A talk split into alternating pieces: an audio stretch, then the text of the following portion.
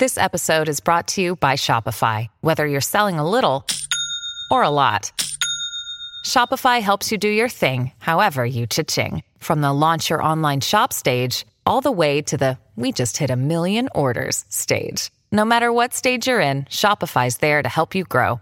Sign up for a $1 per month trial period at shopify.com slash special offer, all lowercase. That's shopify.com slash special offer. We're the Houston Oilers. Houston Oilers. Houston Oilers number one. Yes, we're the Houston Oilers. Houston Oilers. Houston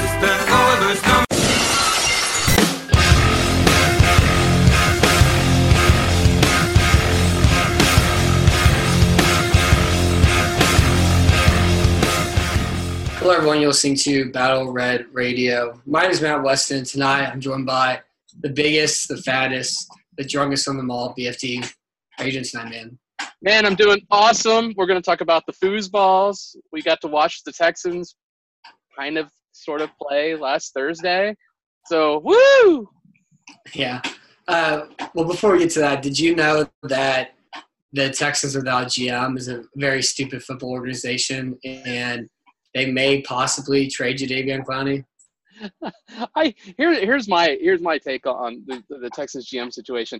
If you're if you're an, an NFL GM, not on the Texans, aren't you calling him up every day, going, "Hey, hey guys, what do y'all want for Deshaun Watson? You know, he's not looking so good. You know, what do you guys want for this guy? What do you want for D Hop? You know, come on, man, we can work something out. We can work out a trade. Wouldn't you just be so super manipulative? Because it's like right now the Texans are like the really bad fantasy baseball owner in your league who does these like conglomeration of crap trades. Like he'll trade like Mike Trout for three prospects kind of trades.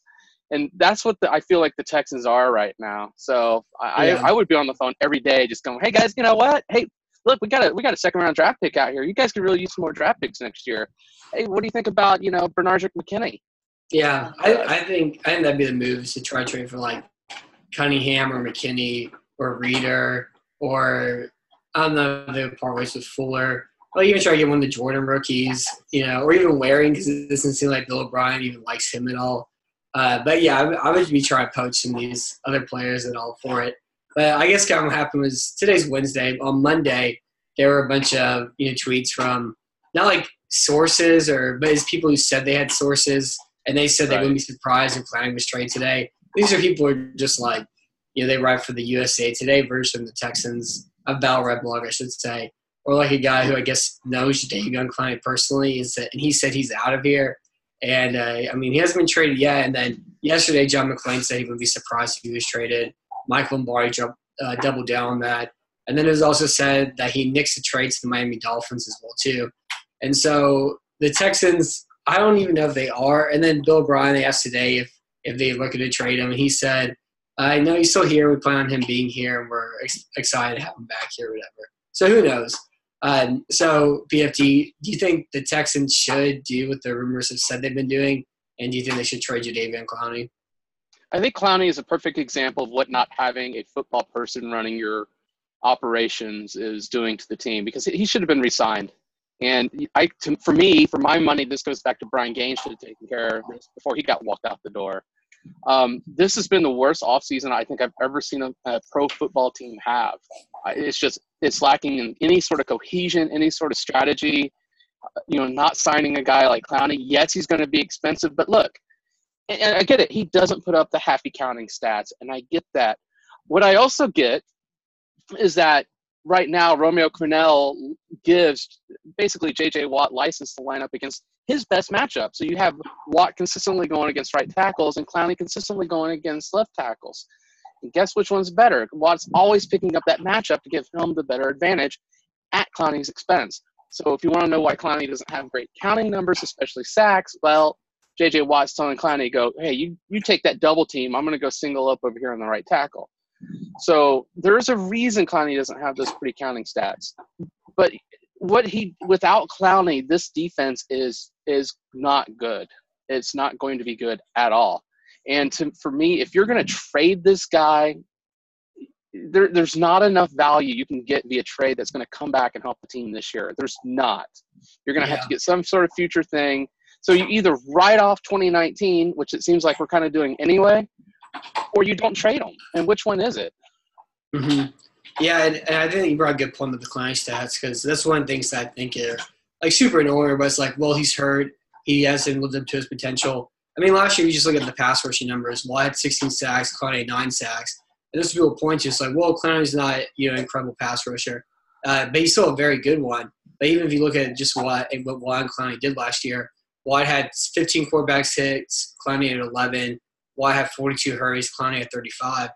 And there's not like a huge, you know, difference between the two. Really, like the biggest difference that you could say is like you said, where Watt is picking up three sacks against Chad Wheeler against the New York Giants. Why, while uh, Jadeveon Clowney is working against Nate Solder on the other end.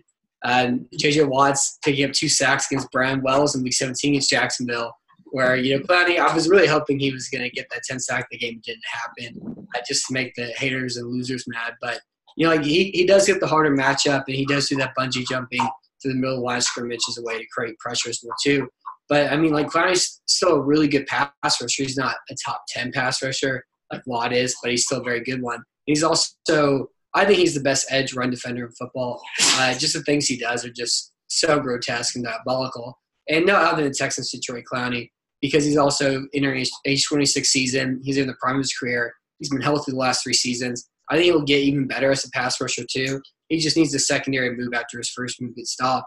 And uh, and this team really needs him. Like they, if they don't have Clowney, this is probably going to be a defense that gives up you know 28 points every game because they have to create pressure because their secondary is not very good, especially the cornerback position.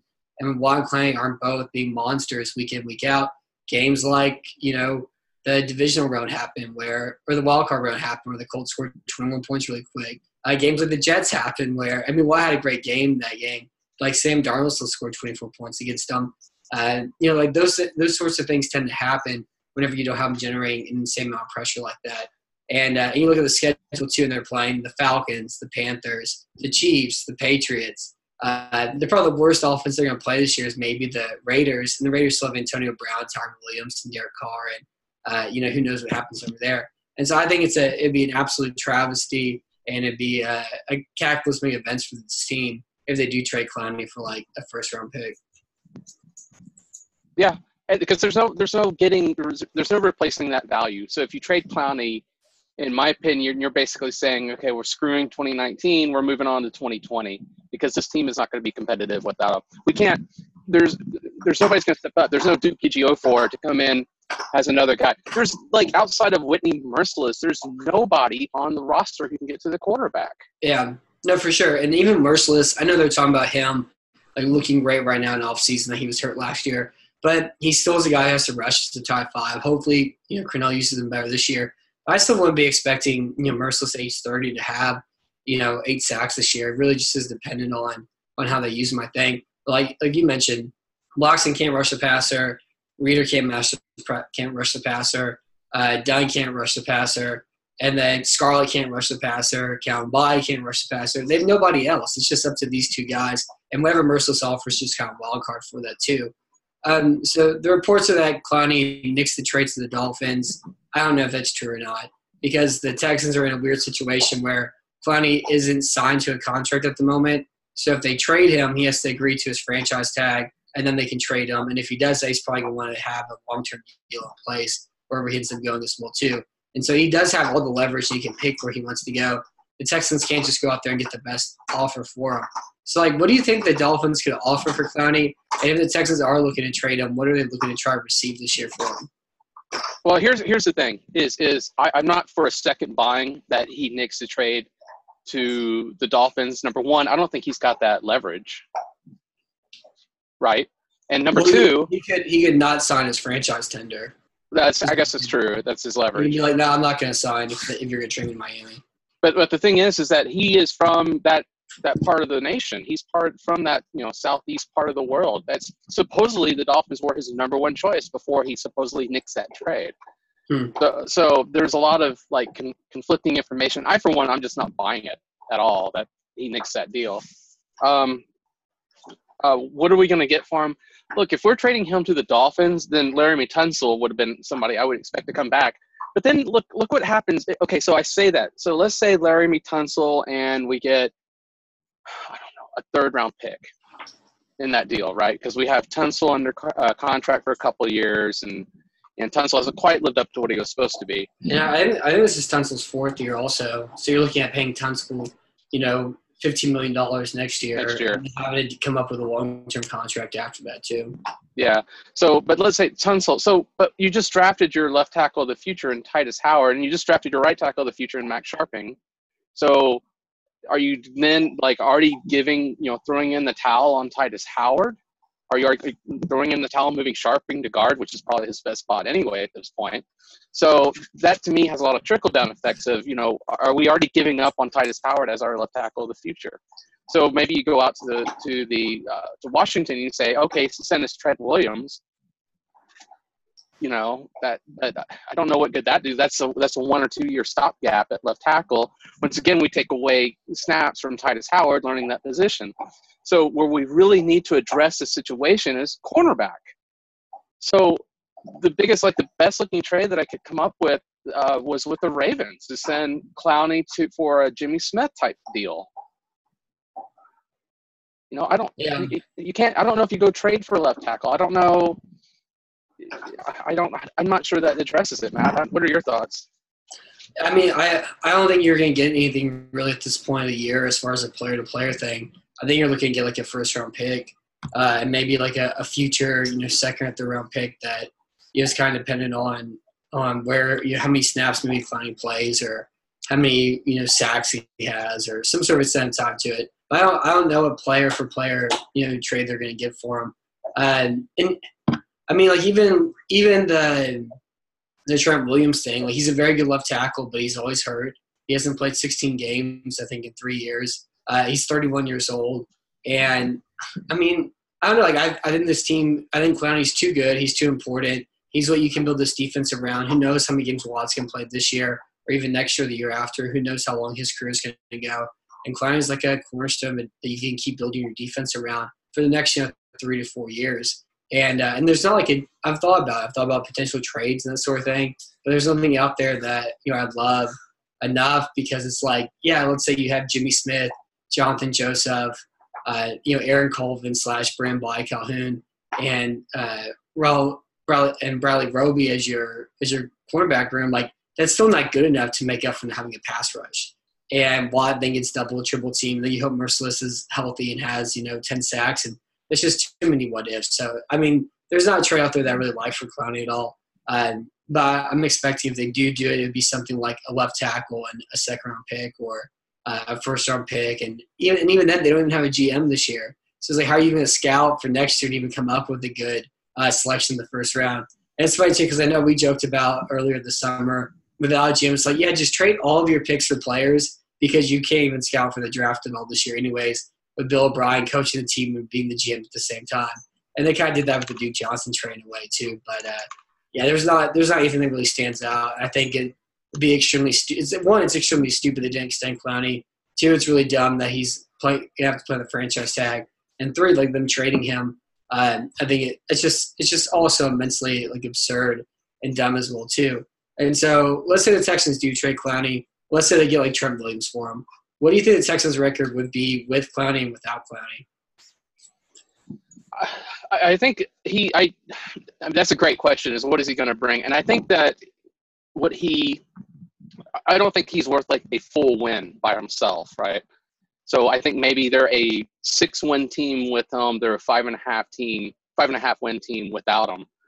Uh, I think that's the, about the most value you can apply to him. But I think that if if you're still not what's the best way I can put this? There's going to be teams that we're going to match up well against. I think Oakland we match up well against. Um, they're going to be able to throw the ball against us to a certain degree, but we're not playing playing the Bills this year. We're not playing those sorts of teams that have to run the ball to be successful. So what it tells me is that you're not going to be in game. So when we play the Saints, we're not going to be pressuring Drew Brees. They're going to drop 50 on us without Clowney, but they only drop 40 on us with Clowney. So that's the sort of thing I'm looking at is that he's just he he's going to make more of a difference on a game to game level, but he, I don't think he makes a difference as far as the number of wins. I just think that we're not competitive without him against certain teams, the Falcons, the Saints, the Patriots, and those sorts of things. Yeah, and I think this that's the biggest thing for me though is that the only run heavy teams that they played this year are Jacksonville Tennessee, and then everybody else is are competent in passing offenses. And I think you know, saying the Raiders are competent passing offenses maybe a stress, but who knows? You know what happens this year with them, uh, with the wide receivers they added, and their offensive line should be better um, this year as well too.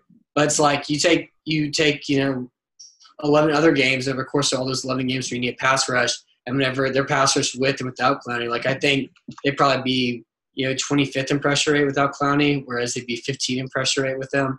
And so I think over the course of 15 games and the amount of passing offenses they play, like I think like I would probably say with Clowney, I would say the Houston's probably about an eight win team, and that's making the assumption that Watson's going to play at top ten quarterback level and they're going to be able to score points and uh, stay in these games. And hopefully, they win enough close games whenever these shootouts they have to play. But without Clowney, I'd say this is probably a six win team because they're not going to have the pass rush over the course of those 11 games. They're going to miss out. I think it's a, a huge difference between the two uh, with them with, without Clowney. And like if they trade him, like I'm just completely done and giving up on this year and I'll just have to I don't know I'll move to Tampa Bay and get a Hawaiian shirt and uh, and enjoy watching Jameis Winston attempt like every pass for at least 13 yards a game. So just looking at the numbers, like so we had 43 sacks last year. Matthew had three of those. If we traded Clowney, that'd be another nine. Christian Covington had three and a half. Um, Ejiofor had one. So we'd be coming, we'd, we'd have from the 43 sacks, we'd only have like about 28 back on the team this year, which seems like if you take Clowney out of the equation and whom else we've taken out of the equation, that seems about right. 28 sacks for an NFL team in this NFL in this day and age would be terribly poor. Yeah, and I mean, like Clowney and Watt accounted for, like, I think, close to 60% of all sacks, quarterback hits, and pressures. And now you're taking away half of that, and now your pass rushes I don't know, drop by I guess thirty percent. I don't know how the numbers work out there, but uh, yeah, I, I, mean, I think it's just it's completely impotent, you know. And then what you're gonna expect Jonathan Joseph to you know run downfield with even uh, you know Parris Campbell? I don't even see that even happening. So yeah, I think it'd be an absolute disaster for the season if they trade him. And I don't think a first round pick is worth it. I think Trent Williams is worth it. I think 100% for this year, and even just trying to maximize Deshaun Watson's rookie contract for this year, next year you need to have fun on this team as well too. Uh, I think I think part of the part of the reason why this whole Clowney trade came up was that, or the rumors have gone from percolating to boiling, is because this offensive line is really bad, and I think this offensive line is going to be worse this year than it was last year, which is kind of uh, insane to say because we're talking about an offensive line that finished you know 32nd in pressure rate, 32nd just a sack rate, and a team that gave up 62 sacks last year. And that's also you know part of this on Deshaun Watson. You know, Watson I think was third in the league with for you know time he held the ball before he threw it at 3.02 seconds. Uh, you know, also Davenport at right tackle and Rankin at left tackle was a disaster. They count for a lot of the sacks. They had ability to block at the tight end position. Uh, count for a lot of the sacks too. But I mean, that was a it was an awful offense. It was an awful pass protection last year, and this year it could even be worse. Uh, in the first preseason game, they tried out Matt Kalil left tackle, Tytus Howard left guard, Greg Mancz at center, Zach Fulton right guard, and Seantrel Henderson is right tackle as their offensive line. And uh, so, uh, do you think this offensive line could actually be worse than uh, last year, like I just alluded to?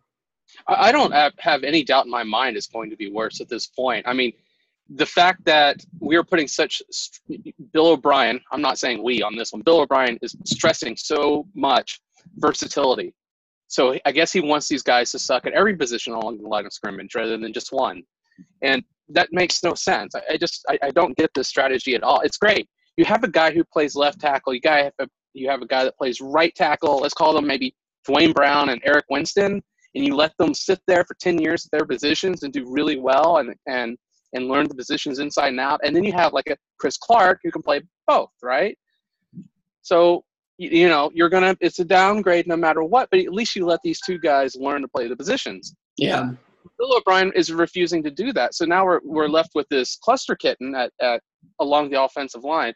Is this going to be worse? Look that offensive line that ended the year last year wasn't half bad. Once we got past the martinas rankin at left tackle and the julian davenport at right tackle experiment Davenport's numbers on the second, well, for the rest of the season, weren't that disgusting. They were when he was at right tackle. So if if you know, that's why I was kind of like Julian Davenport really is the best left tackle on the team today, right now. Still, as depressing as that might be. So what are you going to do with him now? And he barely played in the first preseason game. So you got your best left tackle on the roster. He's not playing. So that means that even your left tackle is going to be a downgrade from the end of last year, Matt. So I don't see how they're actually better in 2019. Yeah. No, I mean, uh, I got. I said Kalil going to start left tackle week one because they gave him seven half million dollars for him not to. And even that Packers preseason game, I mean, his punch is just and his hands are so, uh, you know, atrocious. Like whenever he punches, he doesn't stop anybody, and he gets turned back around the quarterback, and he holds every play because of it. Uh, you know, watching Tytus Howard, Howard's the biggest problem I saw with Howard was just his hands are awful. He wasn't able to strike the chest and hold it all. And whenever your center moves off to help on the right side of the line of scrimmage, he loses the block because his hands aren't there, you know, controlling. He's not overtaking blocks. And the same thing at the second level, he was falling off the blocks too much. his hands were just really bad. The one thing I did like about the preseason game was I really liked Fulton at center. Hopefully, whenever even whenever Nick Martin gets back, I hope we just move center. I hope we I hope Fulton just starts at center. I think he's better at than Martin. I think they'd be better off with Martin uh, being benched. Like and Henderson has the same problems as Kalil, where Henderson is like 6'7", 340 pounds, but again, he has no upper body strength. He doesn't he doesn't uh, snuff out pass rush at all with his punch because he has such a weak punch.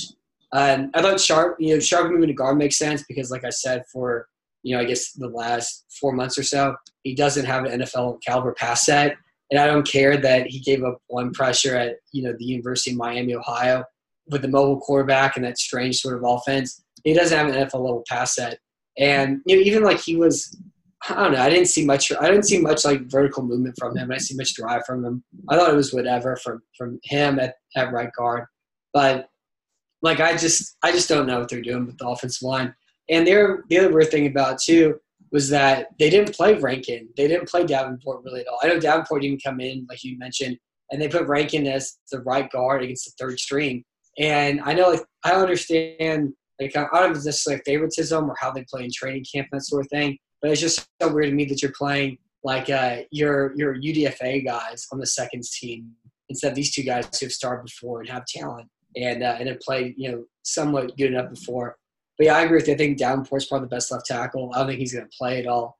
Uh, and going back to versatility too, like Howard playing left guard just makes sense for this year. Sharp playing right guard makes sense for this year. But that was the first thing Bill O'Brien says. Like I, I love versatility. I love versatility. We stress versatility you stress versatility for your backup offensive lineman. Like you mentioned with Chris Clark or your left guard or like Mancz, you know? That's where you want your versatility. You don't want your versatility with your starting offensive line. And I think they've already screwed the development in a lot of ways. They've already kind of screwed up this offensive line. And uh, I do think it's going to be worse than it was last year. Even worse than offensive line that was last in the league in sacks allowed and, and pressure rate. So, so let's move, kind of move on. We, we, we were pretty much in agreement. So in my perfect world heading into the season, my offensive line would be, um, oh my gosh, is this really that's difficult of a question? Mine would be that. Oh my gosh, Davenport, Fulton, Mancz, Rankin, uh, Scharping, Rankin. Yeah. Yeah, it sounds better than Kalil Howard, uh, Martin, Fulton, Henderson for sure. And, and the other thing too about it's like whenever week one happens, they come in with this offensive line. I give it a half. It's gonna last. Like I think Cameron Jordan would have three sacks against Kalil in the first half. Oh yeah. And then they're they're scrambling around immediately. I think probably try try Howard at left tackle after been playing left guard all preseason. Uh, and the whole thing drives me crazy. I saw some some tweet by uh, by Patrick Starr that was like, Rankin Davenport game working well one drills look great. I said great, good. I want to hear more of that. I just want I just want them to have a shot.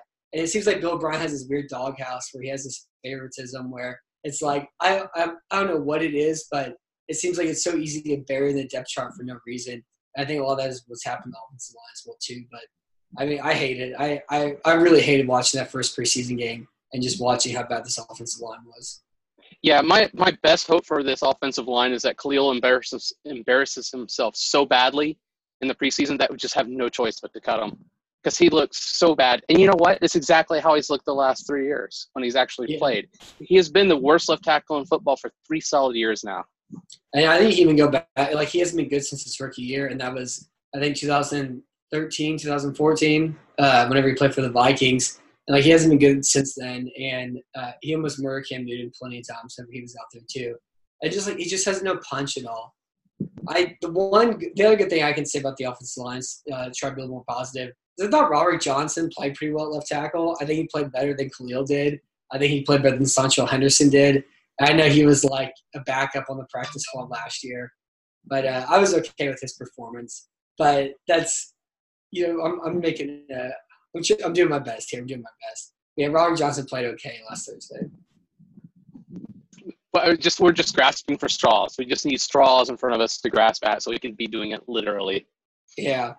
Uh, so, what were some other things that you picked up on this first preseason game against the Green Bay Packers? Well, that Joe Webb is a gutsy dude. I really picked that up. Uh, dude was running for his life from the from the first snap, um, like literally the first snap. And wasn't the first? Wasn't there a hold on the first play of the game, I know Kalil. I know Kalil got a, a holding call pretty early, man.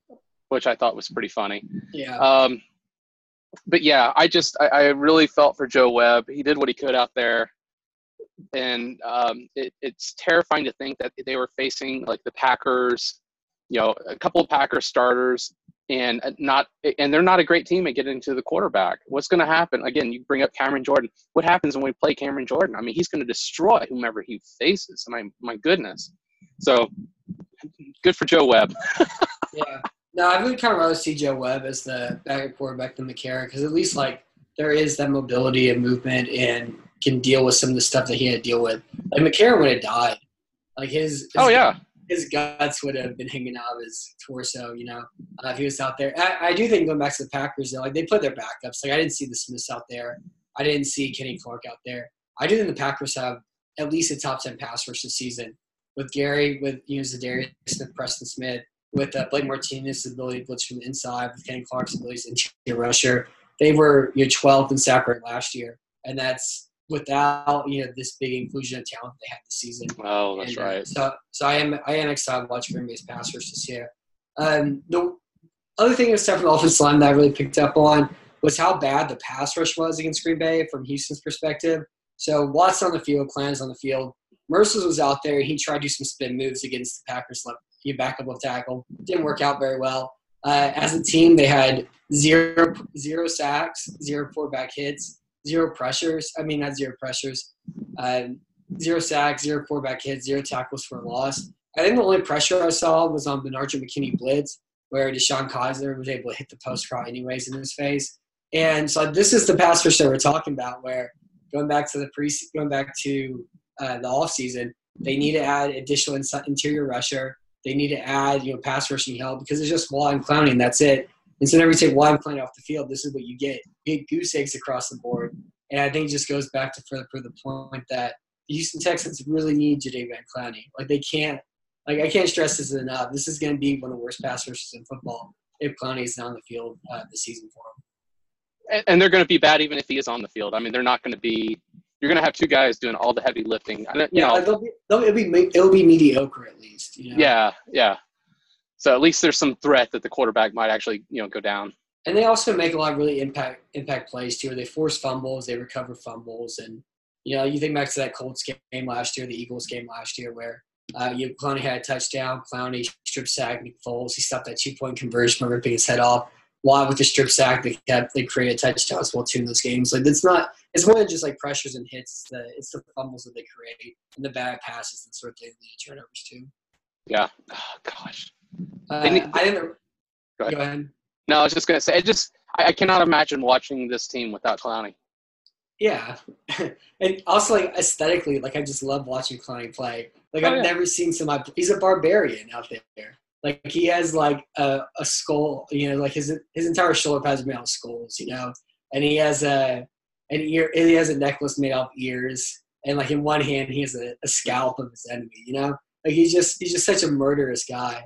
And I'm just like, as a fan perspective, like I'm just miss watching him play. He's not out there. Yeah, I think my favorite play, and this is so stupid, it's like celebrating after giving up a 15 yard rush, right? Is when he makes a play from behind on a guy that, you know, he's he's down the field 20, 15, 20 yards and tackling a guy. Because you just don't expect that. You don't expect that kind of speed and that kind of ability to recover. I just, I love it. It's just so menacing. Yeah, but he doesn't play hard though. He doesn't play hard. Yeah, he doesn't bring it every play, which is so stupid. Um, the other two things I saw from his first preseason game is the run defense is good.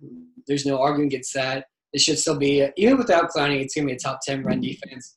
With Clowney, you're looking at you know the best run defense in football. It's also funny too, like Football Outsiders, their projections for this year, they have the Texans as having the best defense in football this season, and that includes Jadeveon Clowney. Um, I wonder how much that would drop without him, but also DeShone Kizer, uh, he looked really good, and hopefully we get to see him start one day because I know we both really enjoyed him whenever he came out of college, especially his ability to throw the deep ball downfield. Like one of my favorite throws of all time was that touchdown through to Will Fuller against Virginia when they was for upset, where he was just like 75 yards in the air, hitting Fuller Ryan stride. So hopefully we get to see Kyle, kind of Teddy Bridgewater. Hopefully we get to see him start again one day. Yeah, I agree with that. It, I'd like to see him play. He's he's a fun guy to watch. Yeah. Yeah, I enjoyed watching him. Um, so you have anything else from his first preseason game you want to bring up? the only thing that I wanted to bring up was uh, the one guy who I enjoyed the most watching um, during the game, and he only had two catches, but there's something about Tyron Johnson that kind of physically arouses me, and I'd like to see a lot more of him. I think this is a guy. He's got he's got elite speed. He looks like he can run routes just fine. Uh, he's a he's a little dude.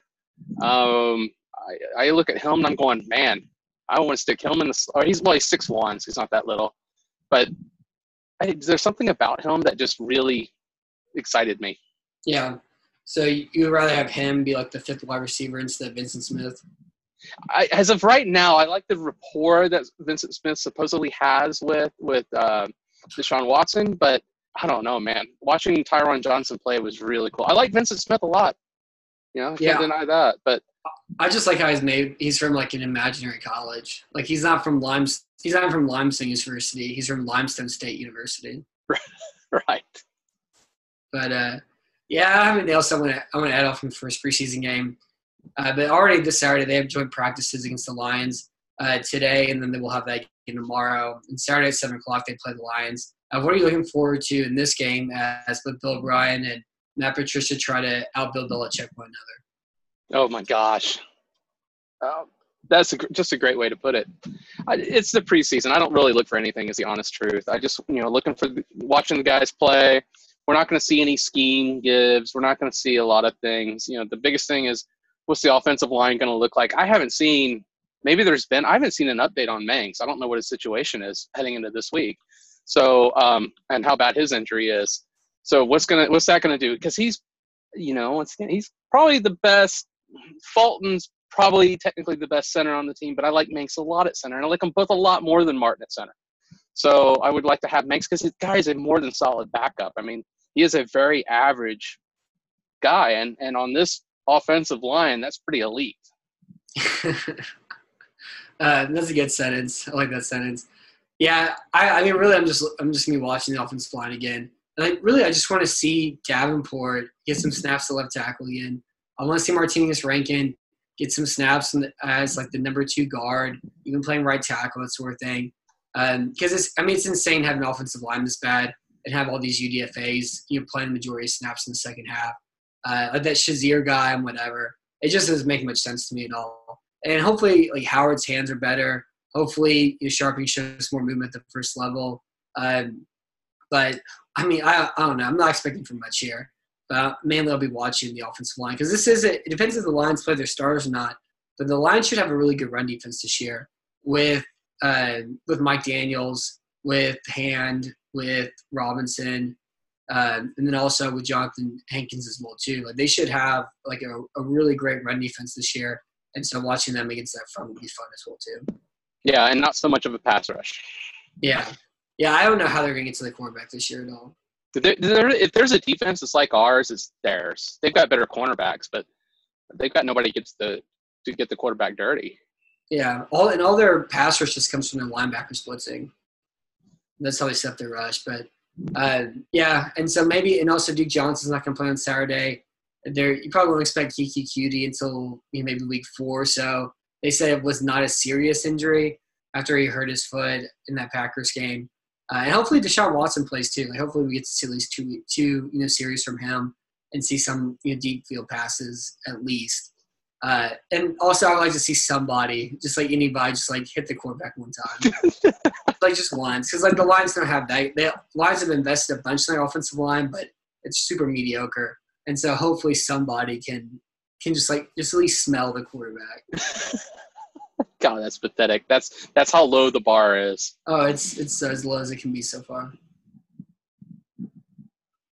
So the the last thing we have for tonight uh, aside from one listener question that we have, is that there's some big AFC South news that Andrew Luck has missed training camp because of a calf injury, and then they've isolated the injury as an ankle injury, and they're going to be working diligently to try and get him healthy and pain free um, for the upcoming season. So the Colts schedule to start the year is it's at the Chargers, at Tennessee, Atlanta, Oakland, and at Kansas City. And so BFD, do you think an injury to Luck opens the door for the Texans, the Colts, or the Jaguars to win this division if he does miss an extended amount of time. Well, the problem is, is that we're not playing him during that time, so I don't really think it opens the door for us. I think it does for Tennessee, just merely because they get to play him. They get to play uh, uh, Brisket. I'm not calling him his by his real name. He's Jacoby yeah. Brisket. I don't care. Um, so uh, you know we don't get to play them during that time. So you know you look at their schedule. The Chargers game looks a lot more difficult. The BESF's game, BESF's game looks more difficult. Atlanta was always going to be tough. I, I'm pretty sure that my old intramural football team, and even though we're all in our late 40s or early 50s at this point, could beat Oakland. Um, and then KC is going to be a tough one anyway. So, you know, it's it's the Colts. I think still are in the driver's seat for the division, but that's if Luck can come back. Um, I, I don't think they can lose them for much more than this four or five weeks. Yeah, yeah, I think it really opens the doors for, I would say Jacksonville, just because the Titans are mediocre at everything. They're not good at anything. They may be good at, they may have a great run offense this year, maybe, but uh, they're not. They're just pretty average at everything. And the Jaguars, I'm expecting for that defense to be a top ten defense team this year. The entire offense is going to be healthy again. And the difference from Bortles to Foles, even if I don't think Foles is, I think Foles is very average. But even then, like the difference between Bortles and Foles, I think is like a forty percent difference. Oh yeah, last year this year, and so the Colts do start off one and four because Luck is hurt. That I think opens the door for uh, the Jaguars, especially probably in this division. And you know, Houston during that same time period, where they play at the Saints on Monday night, and they play the then they play the Jacksonville uh, the, the Jacksonville. I almost said the I almost combined the, Jar, the Jaguars and the Chargers. And I keep doing it. Uh, they play Jacksonville, and they play Los Angeles, the Chargers, and they play Carolina, Atlanta, Kansas City, and they don't play Indy until week seven. And their first like eight games are, are it's their entire schedule is super tough except for the Tampa game and the Oakland game. And the rest of the time, you're expecting Houston to probably not be favored in those games except for probably against Tennessee as well too. So um, I don't think Houston really has the opportunity to, to pounce on Indy's schedule, but I think it opens the door for, for probably Jacksonville though. Yeah, I, I like the point that you're making with that. I just, you know, when I look at the schedule, especially those first few games, wow, I just, you know, these are really tough matchups. Look, Nick Foles beat us last year. You only have to be Nick Foles good to beat this defense and that's a big problem for the Texans this year. Is we're playing a lot of guys who are better than Nick Foles. Yeah, and Foles had an awesome game. He threw like 350 yards that game, and the only pass rush that Houston had in that game wasn't from Watt at all. Watt was held down the entire game. It was all from Clowney. Clowney was the one who was like the one record they had on defense. But even then, they still scored 31 points. Right. And Clowney even forced a uh, fumble in the red zone that game that led to an easy Houston touchdown that Watson scrambled on. And so I don't know. it just sucks. And, I, and like it goes back to what we talked about in this off season that they have all this draft capital, they have all these resources, and they have a super tough schedule next year. And like they have to have a great off season because if they don't, they're going to regress, especially the schedule they're going into. And I, I, I don't know. I could. I don't think you can make the argument the team got better because of how bad the offensive line is, and the secondary got better, the defense got a little bit better. But it doesn't. Clowney's not available. And I think it was like you mentioned earlier. I, I can't think of a worst offseason except for maybe the 16 Texans who signed name redacted and then chose Jeff Allen over Brandon Brooks and uh, and signed Lamar Miller to a big contract. But that was like three bad decisions instead of, you know, 15, 20 bad decisions we've seen this year. And uh, it's also uh, amazing what that how bad that Duane Brown trade set this team back to. You know, for a second round pick and a third round pick, and Brown's still starting in Seattle. He's still really great. And the Texans still have found an option at left tackle three years later. And it's it's we thought it was a dumb trade at the time, and it's amazing how much of a disaster that trade was. And it's I, I, am still amazed that that that there was such a large number of people who said we that was we needed to make that trade and get rid of Duane Brown. I just don't. You know, left tackles are really important in football. Well, I think the argument is that they don't want to. They didn't want to extend him, pay him guaranteed money because he was 32 years old. But you can play tackle for a long time, and uh, yeah, and yeah, they, it was an awful trade. It was a terrible decision, and that was a that was a Rick Smith decision. It wasn't even a Brian Gaine decision as well either. But it really is amazing the ripple effects that trade has had to this roster. Yeah. Oh my gosh. I mean, I think we could do it like an entire podcast on on the Joe Brown trade revision, or at least like an entire article because I mean Brown was good last year. He's been good in Seattle. Yeah. Oh yeah. Uh, so the the two questions that we had for this podcast, one was from Uproot Texan. He said, "You sure you have to talk about the Houston Texans?" And yeah, I'm sure. We just did it. Uh, the second question was from CMS454. And he said, Matt, what do you think Matt Kalil's PFF rate will be at the end of the season? And I think he's going to play like a half of the first game, and it's going to be like a 40.4 or maybe like a 38.7. Like something was like, it's going to be below 45, I'm guessing. And but like, I bet like he grades out well in the run game though than they. Uh, like some meaningless plays like away from him where he just steals the backside defensive end where he gets like a plus two. Like, I think he gets enough of those that it gives it bumps him up a little bit. Uh, but yeah, I'm, I'm expecting something in the 40s though. Like, like, what is the bare minimum when you take the SAT? Like, you just write your name and you get like 200 points on the SAT. Yeah, right? something like that. so, what, what if you just write your name down for the PFF, you know, PFF score? What is that? Is that like a 10? I don't know. I have, let me email that. let me email that guy who who tried to defend uh, their stats on the internet the other day. Like, hey, what's the minimum I get for just suiting up and staying on the last scrimmage? Oh my gosh. Yeah. Yeah, I saw that. That was such a troll of a question. Oh my goodness. yeah, they're, none of it mean. I'm so also like I just hate the preseason stuff. Like all like the training camp gifts and like clips. Like there was so much analysis about that Tytus Howard pass block where the guy spins, he falls starts, he spins, he grabs him, he throws him down they call that as a holding penalty often enough. But that, and then also just the the training, the preseason analysis. Like I can't think of any. We talked. I talked about this with Chris when we did the previous show. Like I can't think of anything that happened in the preseason that had any reality in the regular season. It's like, oh wow, except for Tom Savage being terrible. Like we knew Tom Savage was terrible because we saw it the year before that, and uh, like, that's really the only thing I can think of. You know, it's it's a lot of the stuff is just a bunch of noise, and it's what we do because we miss football. But no, most of it doesn't really mean anything at all. Yeah, I just love that that one clip. Like we're gonna base Tytus Howard Hall of Fame, you know, based upon one clip of that with the hold, and I was just like, oh my gosh, is that really? I mean, that's like a, that's like film study as being three seconds of a Twitter post. That's film study. Yeah, no, the best is also it's from like a CBS News anchor it's like Tyus out here is out is out here mulling people. It's like sure, dude. Sure. uh, but yeah, but yeah, nobody writes anymore. It's all just Twitter, Twitter gifs, and nobody writes anything at all anymore. Everything's just uh, something you can scroll through your phone for in three seconds at a time. As right. We, as we float, as we hit the fast forward button in our lives. So, um, but that's all I have for tonight. I don't know if you have anything else, Phil. No, I'm just. This is the sixth year for Bill O'Brien being the head coach of your Houston Texans. It's crazy.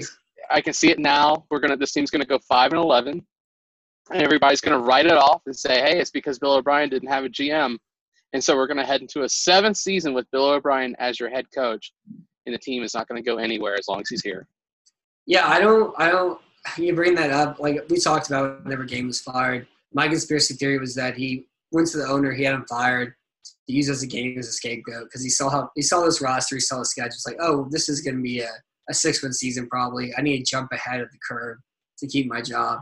And I don't like even if Houston won five games next year, I still think they would fire him. Like I don't even know what it would take for Bill O'Brien to get fired next year.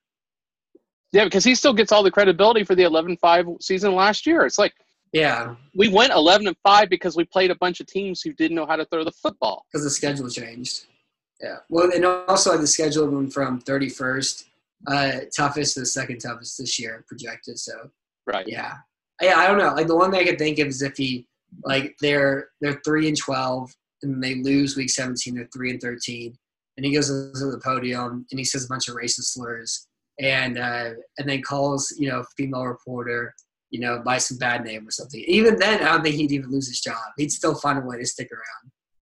I don't Well, know. I don't, there's Especially nothing. if the old man was still around. Yeah, I don't know. Cal seems Cal played football at UT. He's a little bit more uh, progressive, I guess. But I yeah, I don't know what it would take for Bill O'Brien to get fired after the season. I don't think he. I don't think he is. He's going to be. Is going. We're going to be talking about him three years from now, heading into his tenth season as a head coach, and we still have one playoff win under our belts. Yeah, it's a nice future to look forward to. Yeah. Um, but anyways, thank you for being on tonight, BFT. We'll have to do maybe do another show like this next week after the Texans play the Lions, and then uh, maybe I don't know. I just don't like preseason football at all. Preseason sucks. Yeah, and then tomorrow, if you're listening to this, we'll have our NFC South preview go up, and then Monday I'm doing a Tennessee Titans preview. So we'll preview every division, every team entering the the season, all this podcast, and then do these separate Texans episodes until the season starts in about three weeks here. So, anyways, Sounds great. thank you for being on BFD. My name is Matt Weston. Thank you for listening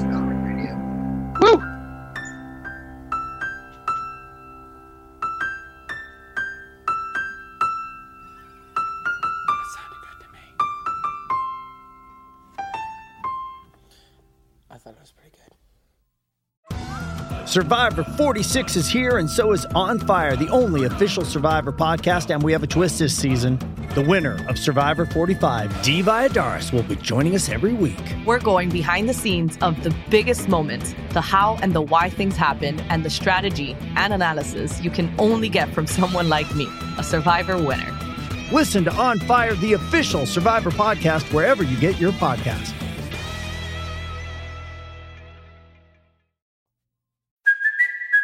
Kaley Cuoco for Priceline. Ready to go to your happy place for a happy price? Well, why didn't you say so? Just download the Priceline app right now and save up to 60% on hotels. So, whether it's Cousin Kevin's Kazoo concert in Kansas City, go Kevin, or Becky's Bachelorette Bash in Bermuda, you never have to miss a trip ever again. So, download the Priceline app today. Your savings are waiting. Go to your happy place for a happy price.